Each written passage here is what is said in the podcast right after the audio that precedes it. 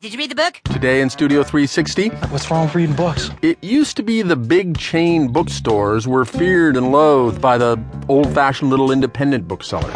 We're going to seduce them with our square footage, our discounts, and our deep armchairs, and our cappuccino. Now, bookstores of every size are discombobulated by the sudden dawning of the e book age.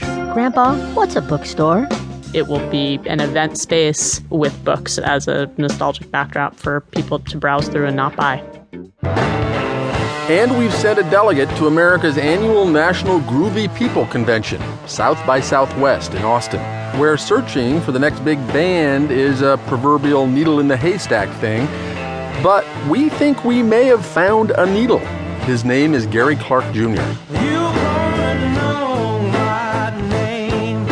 That and lots more is ahead today in Studio 360, right after this.